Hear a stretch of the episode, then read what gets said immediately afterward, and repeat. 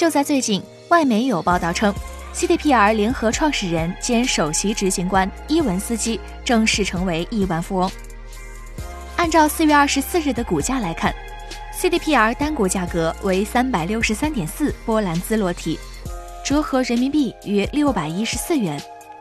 也就是说，如果将他手上的一千二百一十五万股份变现与净资产相加的话，其资产总额将达到十点五亿美元。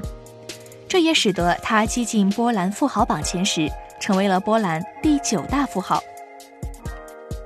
开发商 CDPR 是波兰国宝级的游戏公司，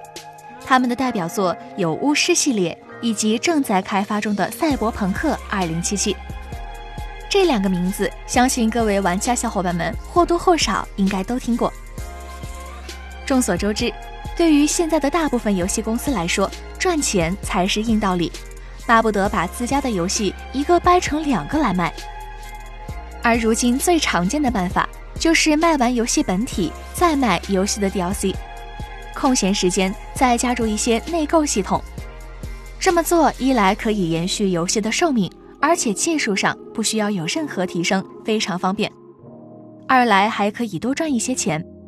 所以现在基本上所有的游戏厂商都使用这种方式在卖游戏。玩家们也都习惯了这种现状，而 CDPR 却不走寻常路，一直致力于提供给玩家最好的游戏体验，还一直反对微交易系统。他们在开发《巫师三》的时候就表示过，会在游戏发售后更新一些免费 DLC，并且他们确实履行了自己的承诺，一共做了十六个免费的 DLC 给玩家们下载，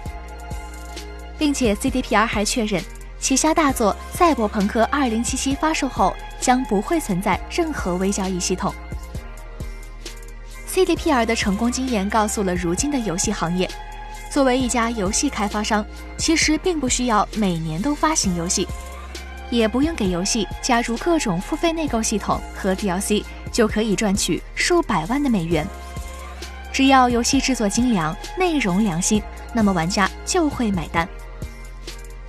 希望 CDPR 及其首席执行官能够坚持自己的原则，继续钻研游戏质量，并为世界各地的玩家提供更好的游戏体验。相信未来的赛博朋克2077也一定不会让人失望。请扫描以下二维码，添加关注“游戏风云”官方公众号，更多精彩好礼及互动内容，你值得拥有。